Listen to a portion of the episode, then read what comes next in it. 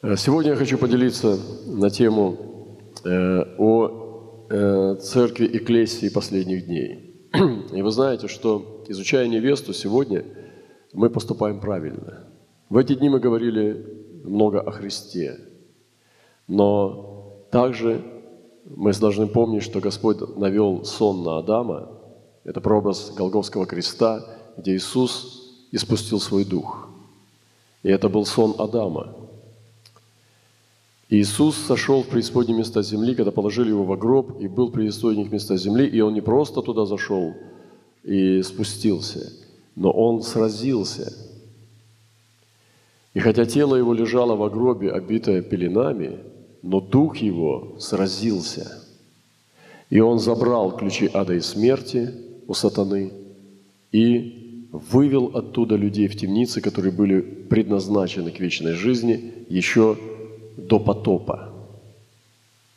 А вместе с ними также в день воскресный, в который Христос воскрес, воскресло множество пророков и Божьих людей, которые ходили по Иерусалиму в то время.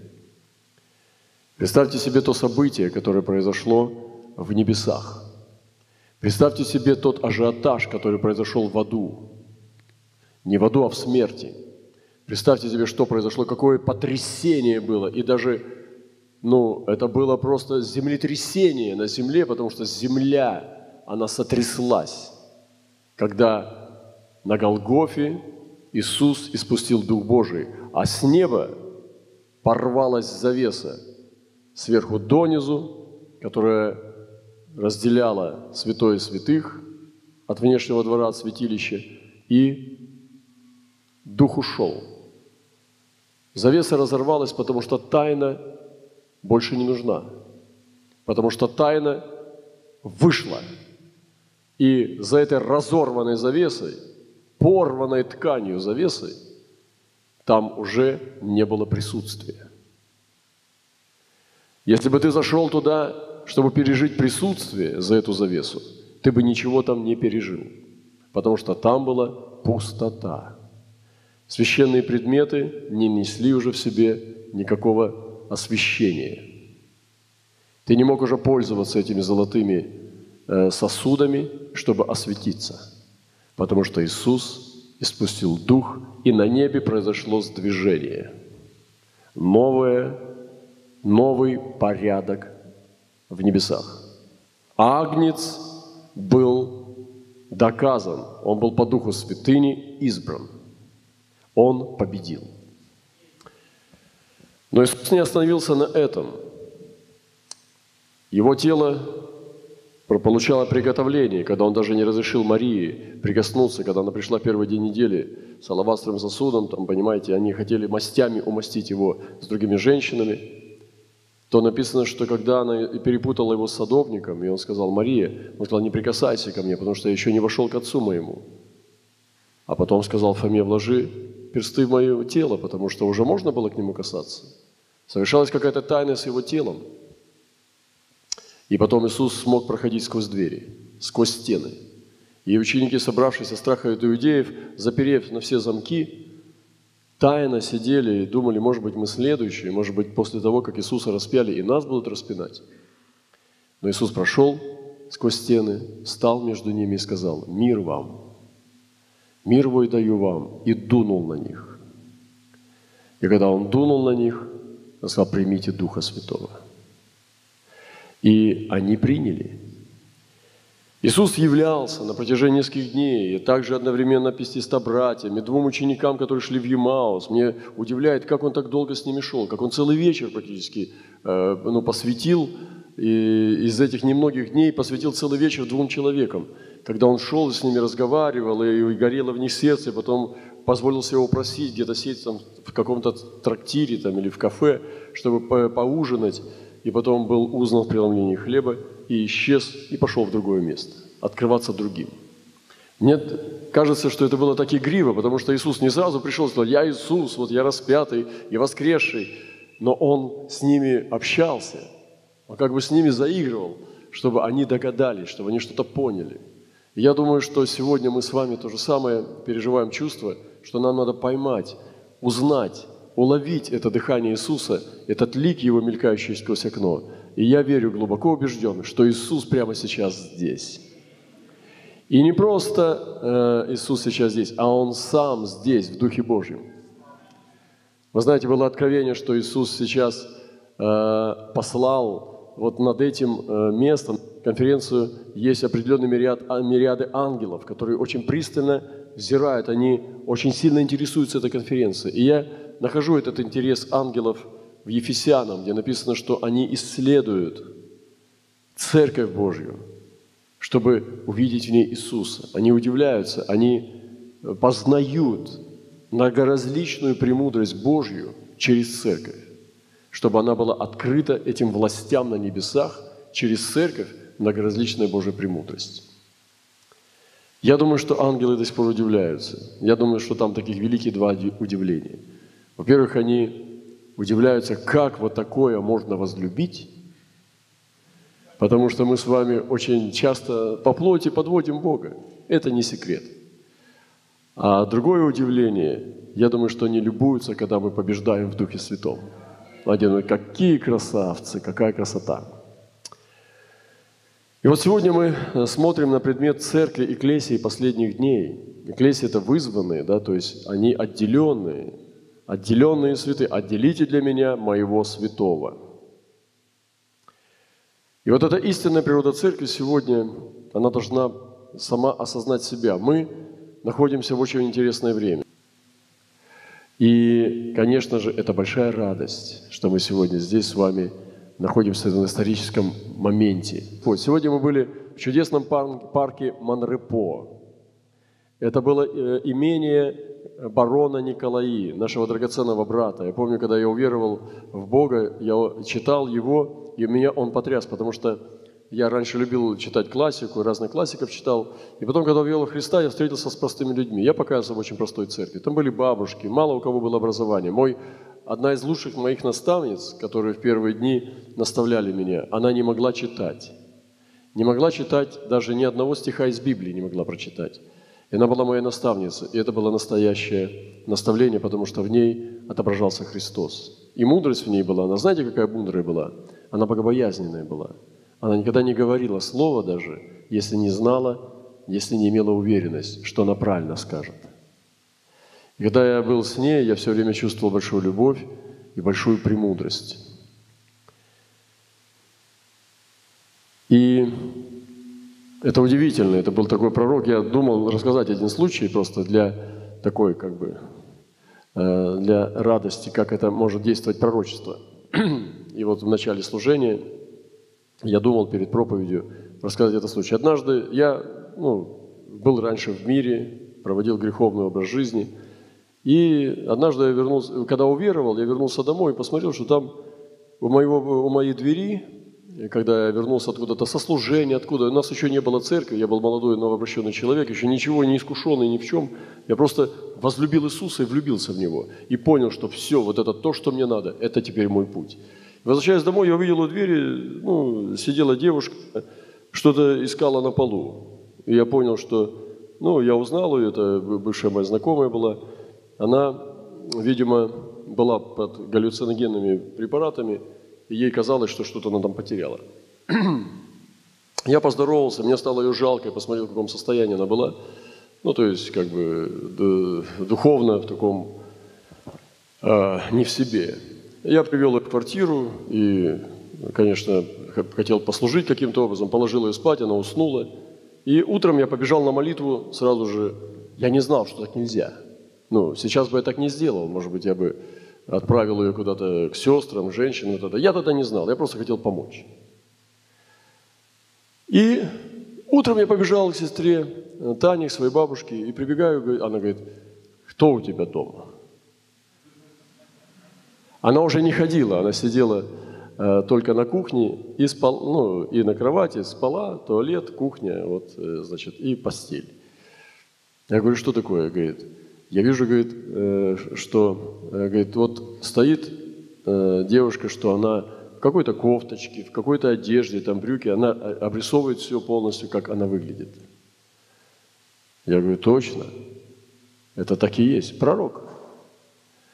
Говорит, ну, говорит, это, говорит, это не девушка, это пес. У-у-у. Это для вас, ребята, твердая пища. Скажет, а где, брат, твоя любовь? Я вам рассказываю свидетельство пророка. И он говорит, я вижу, как ты держишь огромного пса за, за, за шею, за шею. Тебя смотрит очень зло. И вот так кричит. И вдруг она обрисовывает, во что одет этот человек. Говорит, быстро беги домой и отправляй ее оттуда. Я прибежал домой, потому что мой наставник сказал, надо слушаться наставников. Вы в курсе, да? Я прибежал домой, сказал, собирайся, все хорошо, давай водичка, чаек, все, и до свидания. Потому что Господь учил нас, даже делая такие серьезные ошибки, даже опасные такие ошибки, да, когда можно было упасть, оскверниться и все такое, делая такие серьезные ошибки, мы хранимы Господом, потому что Он дает нам единое тело Христа. Мы нужны друг другу. Мы защищены им через друг друга. Я знаю, что за меня молятся люди, и некоторые люди молятся серьезно. Я э, верю, что э, ну, многие молитвы, они очень важны, но они не такие сильные. Они много пользы не приносят. Но молитва отождествления некоторых людей, которые молятся с любовью, которые молятся по-настоящему отдавая свое сердце и ходатайство, даже не их слова, а их дух, он держит меня. Он важен в моей жизни, потому что таким образом эти люди стоят рядом, поддерживая руки и давая дыхание и все. Это очень важно, дорогие братья и сестры, чтобы эклесия, настоящая церковь Христова, это было не просто свод вот административных поручений, каких-то отношений, каких-то душевных связей, чтобы это было настоящее соединение в вечности. Вы понимаете? И вот это измерение духовных связей, духовных, как Павел пишет в Ефесянам, как духовных сухожилий, духовных связей, мышц, костей, когда все это переплетено и связано дыханием любви, то оно возрастает в святой возраст в Господе и достигает совершенного возраста Христова. Вот эта органичная, вот эта гармоничная связь наша друг с другом в Духе Святом, не административные решения – а настоящая любовь, которая находит путь друг к другу. Мы такие разные с вами. Мы кто-то образованный, кто-то нет. Кто-то был бандитом, а кто-то э, э, интеллигентным трусишкой. Э, это ну, не важно сегодня, потому что Бог дал Духа Своего Святого, Он залил наши сердца Своим Духом Святым, омыл Своей кровью и почему-то избрал нас вот такими. Сегодня мы ехали полным автобусом, нас было 50 человек. В один конец мы ехали где-то около двух с половиной или трех часов туда, к этому парку, Выборг. Э, столько было ну, радости и назидания, и любви, и нежности. И потом обратно ехали, люди свидетельствовали один за другим свободный микрофон во время поездки на автобусе.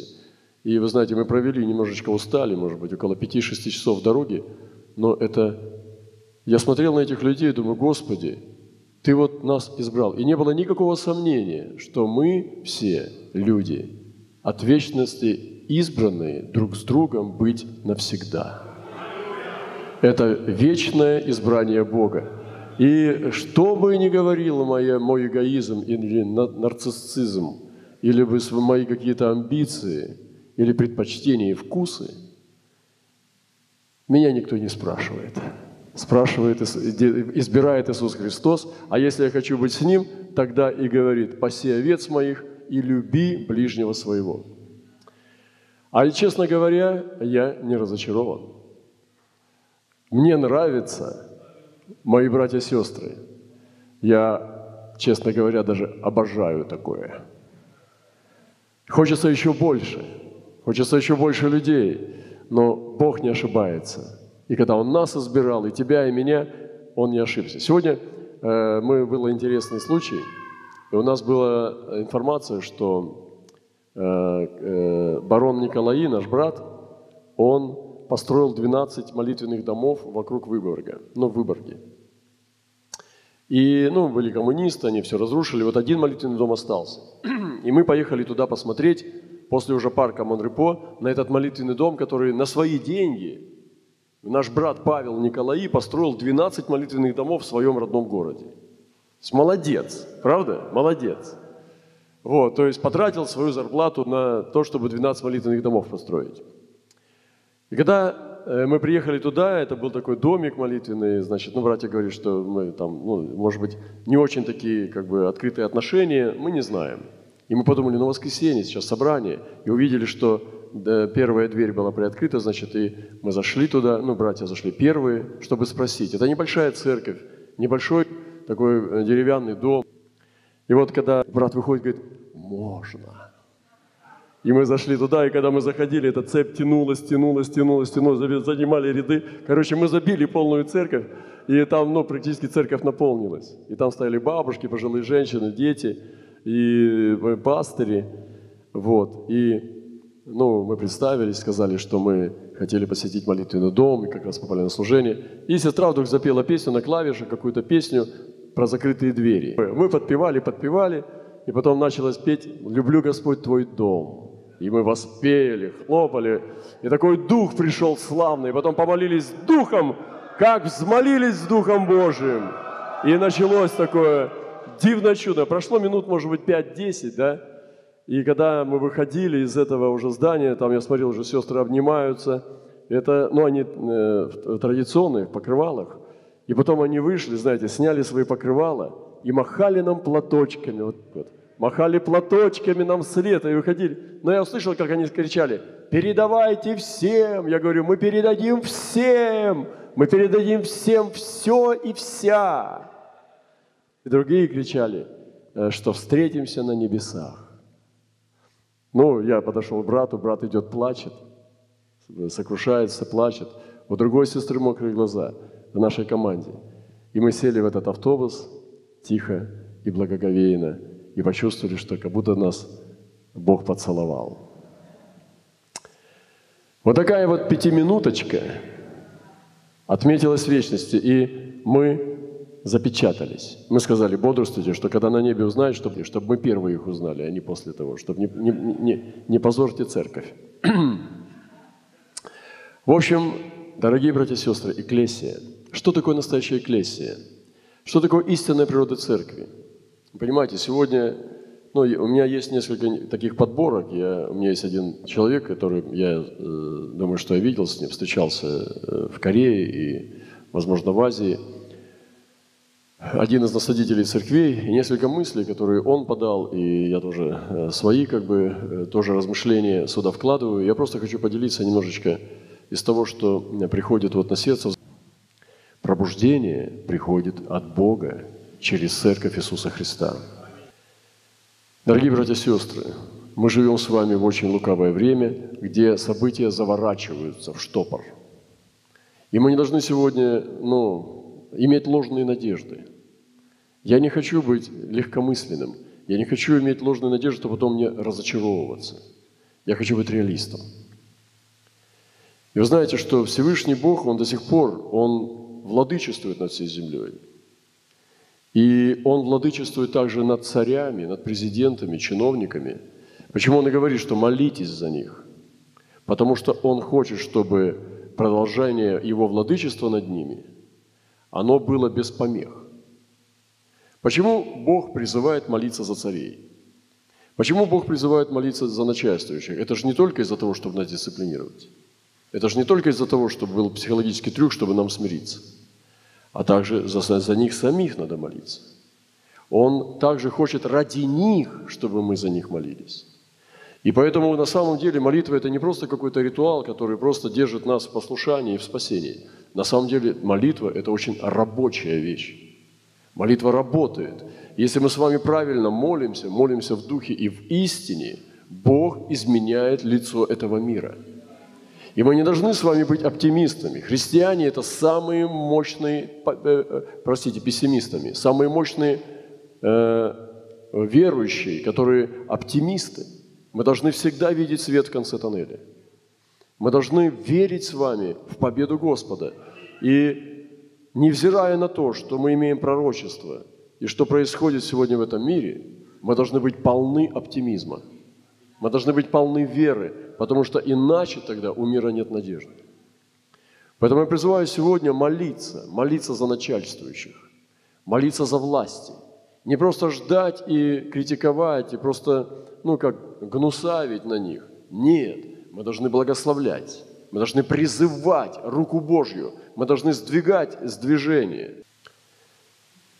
И Священные Писания повелевают нам молиться. Вы знаете, когда мы вспоминаем о Данииле, и мы помним такого царя, как Валтасар, который на самом деле был очень опасный царь, он был непредсказуемый, но он был нечестивый, легковесный очень. И хотя у него отец был Навуходоносор, очень мощный правитель, но сын был вот такой вот человек. Он взял сосуды Господни, которые не трогал Навуходоносор, он просто перевел их в Вавилон, но он из них не пил, он ими не касался, у него был страх Божий о Всевышнем Боге. Но сын подумал, что он может делать более дерзкие вещи, чем его отец. И Валтасар позволил себе взять сосуды, которые перенес его отец из Иерусалима, священные сосуды, которые принадлежали священнодействию для Бога. Он взял и пил из них вино, ел со своими женщинами, со своими слугами, служанками, вельможами, и просто, ну, как бы такой, закатил кутеж такой и использовал священные предметы храма. И вдруг вышел, вышла рука в видении, и он оцепенел. И пальцем было начертано неизвестные ему слова, неизвестные начертания, письмена, каким-то дивным языком. Тогда он испугался и позвал всех гадателей, ворожей, колдунов, чревовещателей, разных магов, чтобы они объяснили ему, но никто не мог объяснить. И ему сказали, что есть здесь человек, в котором дух живого Бога, святого Бога по имени Даниил. Он глава всех тайновесных гадателей при отце, он отгадывал ему тайны. Тогда позвали Даниила, и царь пообещал ему золотую цепь на шею, признак власти. Даниил отказался, и Даниил сказал, «Дары твои пусть останутся у тебя, и почести отдай другому, а написанное я прочитаю царю, и значение объясню ему». Братья и сестры, но сегодня мы размышляли, очень интересную историю нам рассказал брат – что э, Иоанн Кронштадтский такой был человек, такой народный священник. Он жил в Кронштадте, да, храм его там, э, служил там священником. И царь Николай II просил его стать его прозорливцем. Но, знаете, при царях э, так э, завелось, что цари хотели иметь при себе пророков, ну или прозорливцев, или как э, назывались они, прорицателей провидец, провидец. И он просил, и Николай II просил его участвовать в короновании э, себя. Но Иоанн Кронштадтский не видел в нем помазанника. Этот народный пророк, священник, отказал царю Николаю II, чтобы его короновать. Это очень серьезный поступок, потому что это чревато смертью. И в будущем уже он не захотел стать его провидцем, э, его человеком, который будет ему пророчествовать. Вот. И сегодня нам нужно молиться, чтобы вокруг царей появились Даниилы.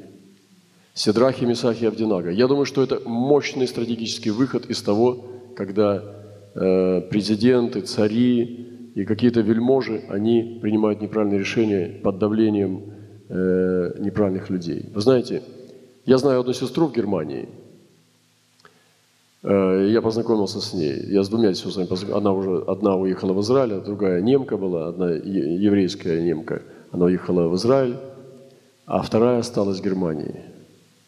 Она была, я, я считаю, что она пророческая, женщина, она пророк, и однажды она по откровению обнаружила какой-то чемодан.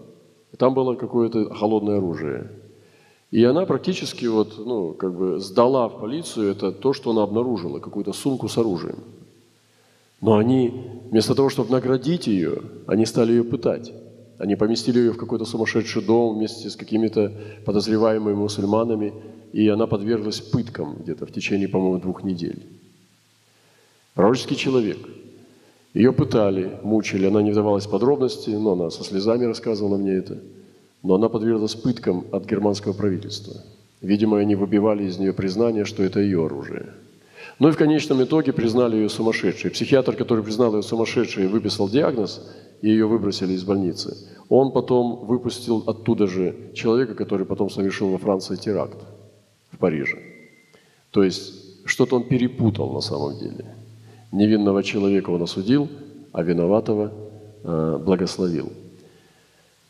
И вот она однажды пошла, ну, э, она рассказывала, как Меркель, она имеет э, какое-то время в году встречу с простыми людьми.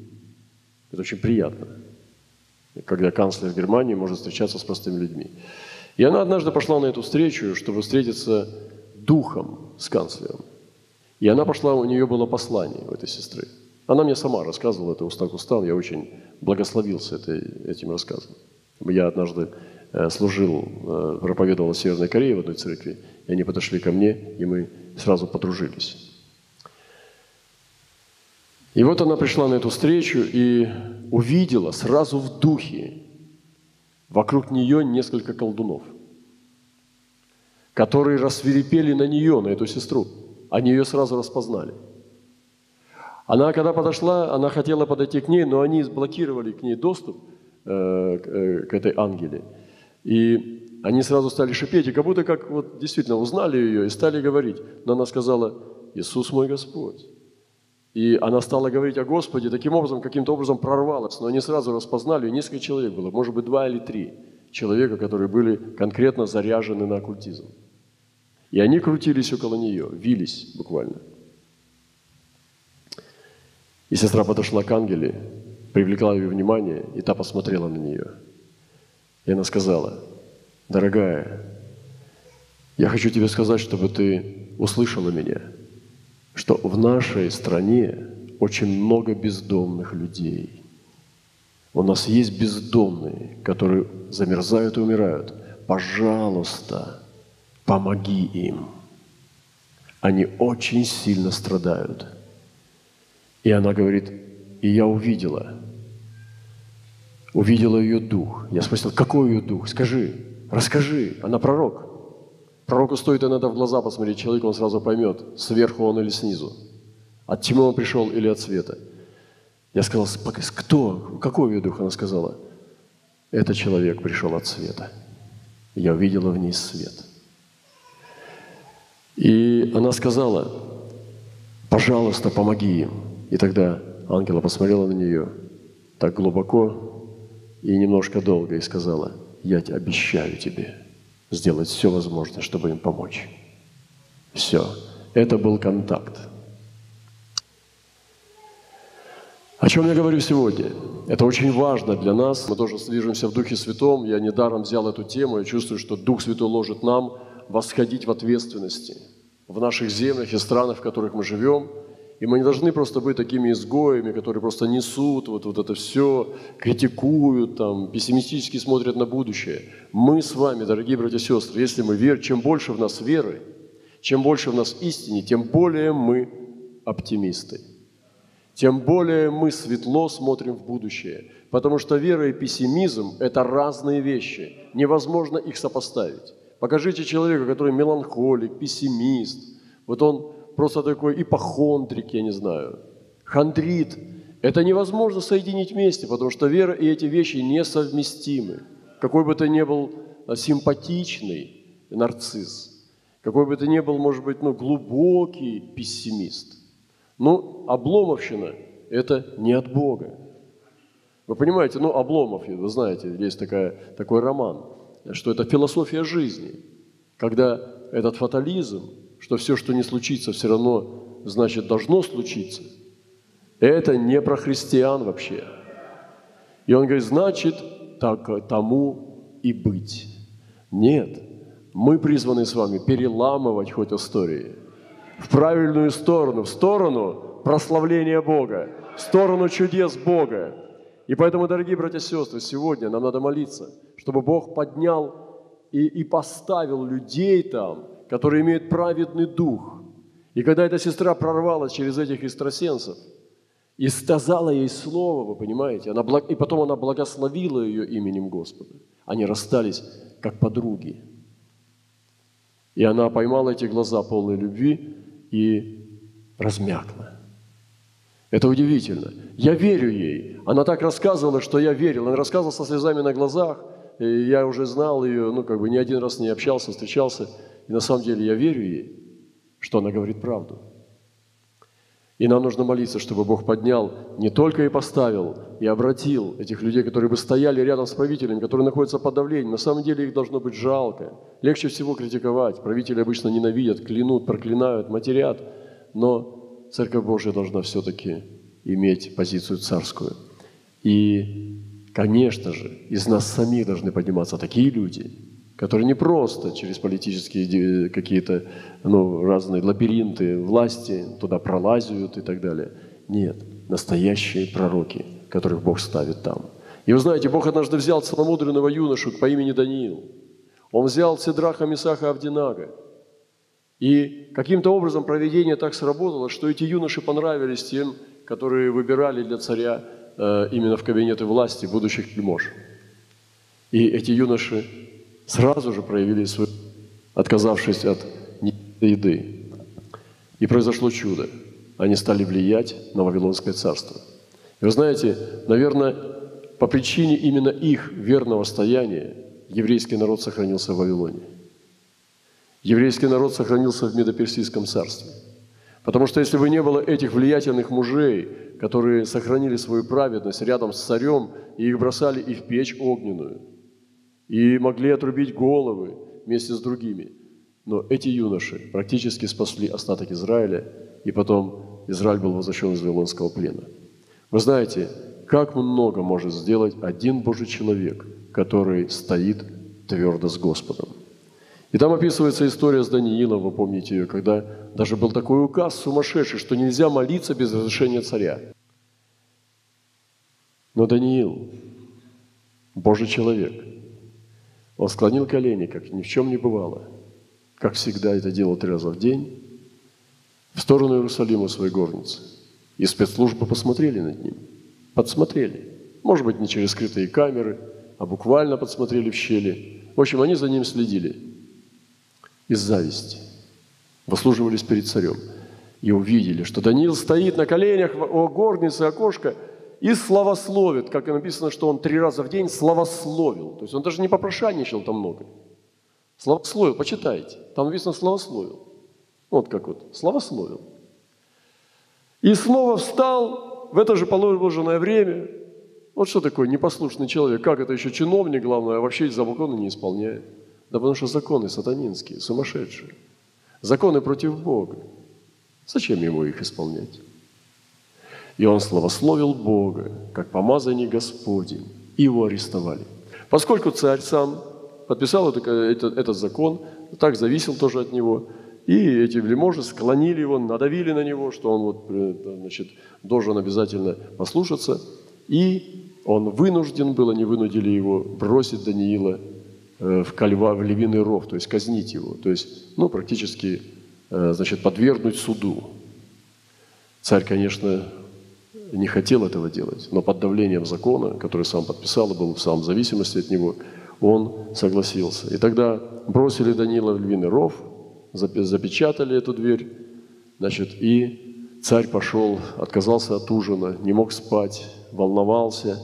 И рано утром, как только там забрежил рассвет, он побежал и кричит, «Даниил, ты живой?»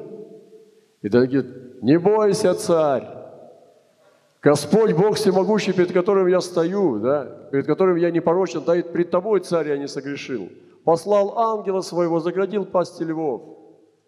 Царь был вне себя от счастья и вспомнил, что он царь. Повернулся к этим ребятам и приказал, чтобы их бросили туда. И пока они летели там, видимо, по этажам, они уже были мертвые, падали вниз, потому что львы их терзали, пока они еще летели. Сегодня, дорогие братья и сестры, мы говорим с вами о церкви. И, конечно же, много вещей было сказано. Мы заходили внутрь себя и говорили о немощной совести, как освободиться от немощной совести. Мы заходили ко Христу и получали помазание, как стать камнем. Мы рассматривали многие вещи о Э, сегодня трансформация личности в век цифровых технологий и э, трансгуманизме. Сегодня мы говорили, как Пашков покаялся, и как он стал продавать эти Библии. Он, ну как продавать? Они были очень качественные. Но представьте себе, Библия стоила одну копейку. И он говорил, он верил, что Библия, за нее надо платить. И называлась Библия «Одна копейка». Копейка. Представляете, какая красота? Очень качественная книга. Надо было копеечку заплатить. Бесплатно нельзя раздавать Библии. И Пашков уже понимал, что нужно класть жертву. И как это высшее дворянство могло бы спастись через политические интриги или церковь, которая заквашена иродовой закваской? Он просто встречал настоящего Христа. Это влияние. И сегодня, дорогие братья и сестры, пусть Бог благословит нас благовестием. Сегодня чаша беззакония стран еще не полны, поэтому они еще живы. И многие э, сегодня, я вспоминаю то пророчество в России, которое Господь сказал, что я даю свободу на малое время. Я тогда только покаялся. Где-то в начале 90-х годов я пришел в церковь. Э, мой брат, который немножко был старше меня э, во Христе, он еще рассказывал, что он посылки посылал людям в вузах. То есть их церковь посылала людям в вузах. Еще в то время, в конце 80-х, люди еще сидели в тюрьмах за Господа. Представляете себе, как это все свежо? Я попал, уже такого не было, уже стали выходить, отпускать и так далее. Но я помню то время, когда пророки пророчества. Я сам слышал, в нашей церкви были пророки. И они говорили, что я даю свободу на малое время. И потом я приезжал в другие на конференции с Молдавии, с Беларуси, с Украины. Рассказывали братья везде, что пророки везде пророчествовали, что Бог дает свободу на малое время. И там были пророчества, что вы будете видеть стадионы полные, полные залы, в которых раньше заседали коммунисты. И я сам был в таких залах. Вы помните, у нас даже первые собрания были, там огромная голова Ленина стояла на балконе. Все было в гербах э, республик Советского Союза. И это были здания коммунистов. И мы наполняли его Святым Духом, потому что славили Бога и славили. Это было, там рвали глотки и так далее, молились за посинение. Это было такое первое время первой любви. И Господь тогда говорил, я даю свободу на малое время. Малое время ну, может быть, ты скажешь, малое время, это год-два, я не знаю, пролетело, ну, пару десятков лет, может быть. Но, вы знаете, действительно, когда оглядываешься назад, ты чувствуешь, что время это малое было. Это действительно малое время, как будто бы вчерашний день. Это удивительно. И поэтому все может быть. Я не знаю, как это будет. Насколько, каким образом захлопнутся двери. Каким образом будет э, попытка ограничить Евангелие. Каким образом силы тьмы восстанут, чтобы остановить проповедь Евангелия? Слово Божие нет уз, что Евангелие не должно останавливаться. Мы должны с вами найти все возможное в себе силы мужества и мудрости, чтобы Евангелие не остановилось. Если мы замолчим, камни возопьют – нам нужно проповедовать Евангелие. И я хочу сегодня, дорогие братья и сестры, вдохновиться вместе с вами, потому что это Божья истина, это Божье Слово. Чтобы, уехав отсюда, мы пообещали внутри своей совести, может даже не вслух, что мы будем проповедовать Евангелие. Мы будем верны этому великому поручению. Давайте мы докажем, что Бог вечный, что Слово Божие сильнее истории, что оно переборет историю, потому что Слово Божие сильнее, оно пребывает вовек. А мы с вами должны остаться верными. Дорогие братья и сестры, я буду заканчивать сейчас. Вот, Бог не заинтересован в нашей счастливой жизни, в счастливой толпе.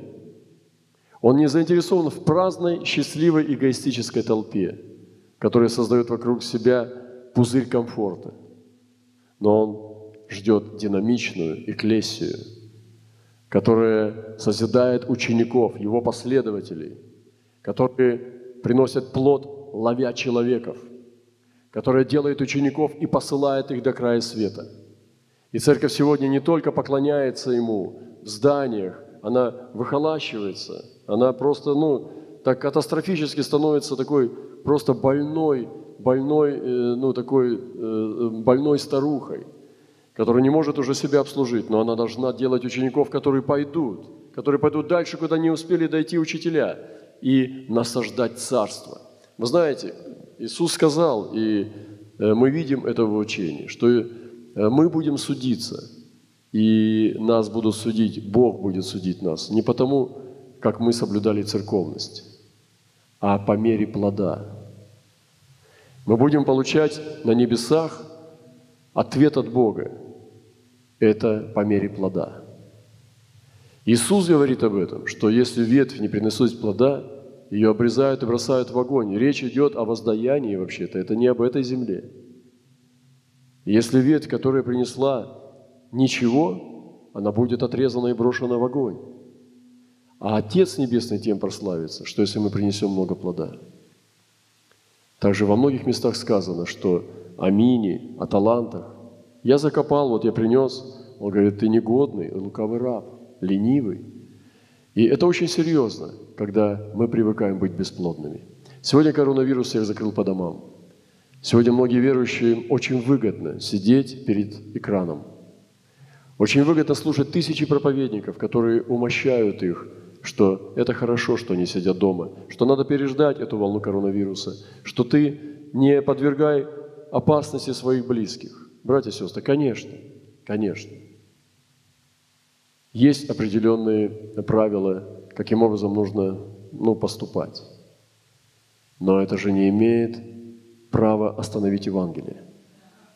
Мы же не можем перестать проповедовать. Иисус про это ничего не говорил в Библии. Он сказал такие слова. Другими словами я скажу, да, говорил. Он сказал так. Будут глады, моры и болезни, но вы не бойтесь. И Он призывал нас. Смотрите, я зачитаю слова Христа в отношении коронавируса. Вот смотрите, представьте, что, что Иисус говорит о коронавирусе. Также услышите о войнах. Сегодня повсюду войны. Азербайджан с Арменией, Сирия. Идут войны, гражданские войны, внутри общества войны, убийства, теракты. Смотрите, не ужасайтесь. Братья и сестры, коронавирус, не ужасайтесь, не ужасайтесь, ибо надлежит всему тому быть. Но это еще не конец. Слава Богу. Ибо восстанет народ на народ. И сегодня восстает. Армянский народ на азербайджанский народ, соседи. Зачем? Внутри одной страны восстают народы, там в Америке черные на белых. Зачем? Народ на народ, и царство на царство, и будут глады, моры и землетрясения по местам. Все же это начало болезни. Тогда будут предавать вас на мучение и убивать вас, и вы будете ненавидимы всеми народами за имя Мое. И тогда соблазнятся многие, и друг друга будут предавать, и возненавидят друг друга, и многие лжепророки восстанут, и прельстят многих, и по причине умножения беззакония во многих охладеет любовь. Претерпевший же до конца спасется. И проповедано будет сие Евангелие Царства по всей вселенной. Кем, братья и сестры? Ангелами, что ли? Нами в это самое время будет проповедано. Вот в чем вопрос. Давайте об этом подумаем сейчас. Не как спасаться и сидеть, а как проповедовать в это время. Смотрите, заканчивается проповедью, что смотрите, вот это все будет у вас, но вы не ужасайтесь, говорит Христос, но проповедуйте. И проповедно будет все Евангелие Царства по всей вселенной, вас видели со всем народом, и тогда придет конец. Но для нас это не конец, а начало новой жизни. Поэтому Господь сегодня допустил этот коронавирус – Господь сегодня допустил это царство серое, мрачное, которое Антихрист сегодня готовит. Да, это непростое время для праздной церкви. Я хочу закончить это, ну, нашу небольшую беседу. Я только коснулся немножко, потому что Бог нажимает сегодня эту кнопку сброса, и возврата старому нет. Никогда больше стража не вернется. Он сбросил это. Ушло в корзину. Вы понимаете? Все, он перезагрузил, и это уже новое время. Люди изменились, верующие изменились. Я сильно изменился. Я стал сильнее, глубже понимать именно серьезность этого момента и серьезность Писания. Я стал понимать, знаете, что со мной изменилось во время этих вирусов и этих всех вот э, изоляций? Я стал понимать, что я гораздо ближе к апокалипсису, чем я думал. Вот здесь я сильно изменился – я стал понимать его природу, что все будет точно так же, будут есть, пить, жениться, выходить замуж, продавать, покупать, заниматься бизнесом. И придет этот день, то есть не будет никаких мурашек, никаких дымов на улице, просто Иисус придет и все. Это так и будет, потому что люди будут жениться, есть и не будут знать, какой час придет Сын Человеческий. Вы понимаете? И я понял, что одно меня удерживает сейчас. Я бы, может быть, уже и хотел бы немножечко, чуть-чуть вот, ну как сказать, подумывать, а не хорошо ли бы было вот на небо вот так попасть? Но нет, нет. Первая причина, почему нет, потому что стыдно еще. Я еще ничего не сделал, я так мало сделал Господу. Я хочу сделать еще больше, потому что я не хочу с такими полупустыми руками приходить. Скажут, ну, брат Роман, ты скажешь тоже, вот, мне бы на твоем месте. Э, нет, братья и сестры, совесть знает, что ты сделал, все ли ты сделал, что мог. Может быть, кто-то спас одного человека, и он получит величайшую награду, потому что он сделал все, что мог. А кто-то тысячи, но получит меньше, потому что исцеление идет не от того, сколько твоих руках, а сколько ты сердце свое отдал, когда ты делал это. Поэтому у Бога награда совсем по-другому. И как на ту вдову бедную Господь сказал, она больше всех дала.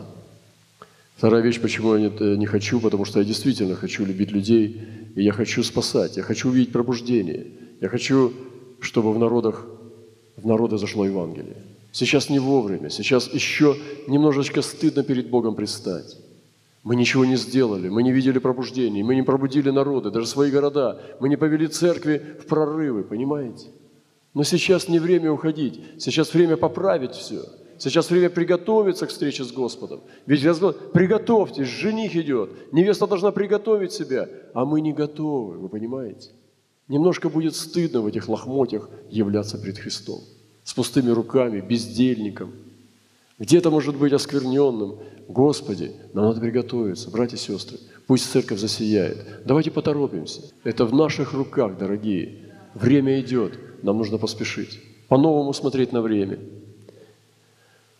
Господи, как это все важно, как это прекрасно, что мы собрались с вами в это время и говорим об этих вещах. Я заканчиваю. И Господь сегодня потрясает дисфункциональную церковь, которая не смогла выполнить повеление Господа, идти и учить все народы. И Он сегодня дает еще возможность покаяться такой церкви, перефокусироваться, перезагрузиться. И поэтому церкви, обращенные внутрь себя, есть несколько служений для христианских мужчин, эти мужские конференции, эти женские служения, э, семейные консультации, христианские конференции христианской молодежи, детские собрания. Но в Священном Писании ничего про это нету. Никаких семейных семинаров в Священном Писании не бывает. Никаких молодежных конференций нет в Священном Писании. Там есть ученики. Из всех народов, из всех возрастов, из всех сословий. Там есть ученики. И нам нужно сбросить этот, эту церковно, ну, как бы, помещенническое мышление, что все делается в помещениях, в зданиях, в церковных программах, вы понимаете, в семинарах, потому что все для головы, все для ума, а ученичество – это не ум, это послушание, это сердце, это действие. И само Евангелие находится не только во рту, оно находится в сердце. Вы понимаете, это не говорильня. И говорить – это не главное. Но исполнять – это не менее важно. Вы понимаете, нести Святой Дух – это не обязательно говорить. И сегодня нам нужно поменять вот это понимание церковности – Понимаете? Потому что в Библии нет ничего о христианских консультациях, о психологах для детей. Ничего про это нет. Там везде есть церкви живые, функциональные, которые умножаются и делают учеников, и посылают в народы, и идут, спасают людей. Вы понимаете, какая разница, молодой или старый, мужчина или женщина, одинокий или женатый, замужний? Это важно. Для счастья – да если ты ищешь счастье у Бога, чтобы, как здесь э, мы уже говорили, чтобы покрыться в пузыре комфорта. Но если ты сегодня, я как сказал, что я не готов еще сейчас уходить вечно, я не хочу. Может быть, Господь меня заберет в любое время, я не знаю. В один момент я сегодня э, слышу там и сям и здесь, что до 50 лет э, очень много людей умирает. Вы понимаете? Это ну, серьезная вещь. Мне действительно немножко стыдно, потому что я сейчас, но я не хочу в этом состоянии приходить к Господу. Я хочу приходить в славе. Я хочу видеть славу. Я хочу видеть толпы людей спасенных. Я хочу с ними раствориться, умолиться, превратиться в раба ничего не стоящего. Я хочу вот в этом состоянии, чтобы раз ты там просто не удивляешься. Проснулся и там с ними такими же, только просвещенными. Понимаете, я не хочу уходить сейчас, я хочу пробуждения. Братья и сестры возлюбленные, не могу закончить никак. Да, закончу, заканчиваю. Поэтому пусть Бог благословит Экклесия, Это церковь Христова. На греческом языке это эклесия. Вы понимаете? Это мы с вами. И мы должны быть живым организмом, не дряхлым телом, не больным телом, не с больными ноющими костями и с, с болящими сухожилиями, где связи разорваны, где любви нет, где есть холодность, эгоизм, гордыня, осквернение. Но это должно быть живое тело в наших общинах. Давайте вернемся, приведем общины в порядок, не с точки зрения того, что будем делать как администраторы, а по духу святыни, по Слову Божьему. Пастыря, вы должны быть героями веры, вы должны встать и установить Божье Слово.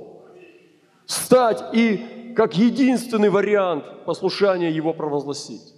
Это же Слово. Ты не должен упрашивать человека его слушать. Провозгласи Слово и стой на Слове. Это делается с властью потому что ты повинуешься Ему. Мне, наименьшему из всех святых, сказал Павел, да на благодать себе благовествовать язычникам неследимое богатство Христова. Вы слышите? И открыть всем, в чем состоит домостроительство тайны, сокрывавшейся от вечности в Боге, создавшем все Иисусом Христом. Дабы ныне сделалось известно через церковь начальством властям на небесах многоразличная премудрость Божья – по предвечному определению, которое Он исполнил во Христе Иисусе Господе нашем, в котором мы имеем дерзновение и надежный доступ через веру в Него. Я верю вместе с другими братьями, что вот эта остановка, блокировка движения церкви, эта изоляция коронавирусом, вы слышите, обеспокоены чем-то, послушайте меня, все пройдет, а Слово Божие пребывает. Послушайте, надо слушать Слово. Это блокировка – она будет продолжаться. Вы проспустите пророчество, а суету нет, а вы слушайте. Она будет продолжаться до тех пор, пока церковь не встанет в свою первоначальную позицию. Другими словами, это суды. И на церковь тоже из-за ее непослушания. Мы не идем с вами. Мы не являемся. И Господь перезагружает, стряхивает эту ложную природу – он стряхивает эту ложную невесту. Я на самом деле, скажу вам честно, я очень сильно э, получил большую надежду. Я очень сильно вдохновлен сейчас, что большие разочарования, с которыми я уже согласился, когда видел ложную лозу, я наблюдал за ней все эти годы своего верования, над, за ложной лозой – я видел этих Божьих моих братьев, апостолов, которые служили Господу всей своей жизнью, страдали за Христа, даже не раздумывая, они шли на смерть. И я видел ложную лозу, где люди полные чванства и эгоизма, они стремились использовать Бога для себя. А некоторые хотели смешать эти две вещи, но это невозможно. Ты или там, ты или здесь. И вот мое разочарование, как бы я научился с ним жить. Я видел, что вот есть вот такая ложная лоза и есть вот такая церковь. Это в пренебрежении, невзрачная, как Анна, под насмешками, а та другая. Она смеется над ней. И вот сейчас наступает время изменения этой парадигмы. Та насмехающаяся, она редеет, она блекнет, и она тонет. А это начинает подниматься. Потому что Христос, Он истинен, и нет неправды в Нем. И вот эта вот блокировка, вот эта остановка, на самом деле это перезагрузка. Перезагрузка от ложной лозы. Евангелие – это твое послушание Христу. Если ты не живешь глубоко в сердце по Евангелию, тебе не поможет красная чейка, хорошая семья. Тебе не поможет хорошие друзья, потому что ты не в Евангелии. Понимаете? И нам нужно Евангелие. Я не противоставляю счастье человеческой жизни. Каждый из нас имеет право на счастье. Это не проблема, когда мы ищем счастье, но Евангелие. И вот эта блокировка сегодня, она продолжается, потому что Господь желает сбросить и перезагрузить церковь. Мы должны потерять э, наш комфорт. Я не говорю о том, что мы сейчас будем искать этих несчастий, нет – но что-то будет происходить до тех пор, пока церковь не проснется, пока она не войдет в свой первоначальный замысел. Поймите это, этот глобальный замысел Бога. Он может казаться очень жестким, очень таким жестоким. Нет. Евангелие – это идти и делать учеников. Это не строить здание, где мы будем сидеть и слушать хорошие речи, где делать эксклюзивные собрания с качественной аппаратурой, с хорошим светом, с теплом, с хорошим воздухом. Вы понимаете, где? Это вообще не Евангелие. Евангелие – это Христос в людях. Это делать учеников, выводить их из ада, спасать их и делать их послушными Богу, чтобы они дальше делали учеников. Христос так жил, апостолы так жили. Где мы с вами на, на, наелись этой лжи, где мы с вами заблудились? И сегодня Господь, я уверен, Он хочет сбросить это и сделать нас учениками. Вы понимаете? Я понимаю, что это новые пути. Мы никогда не видели этого. Но это будет. И нам придется избрать свой путь.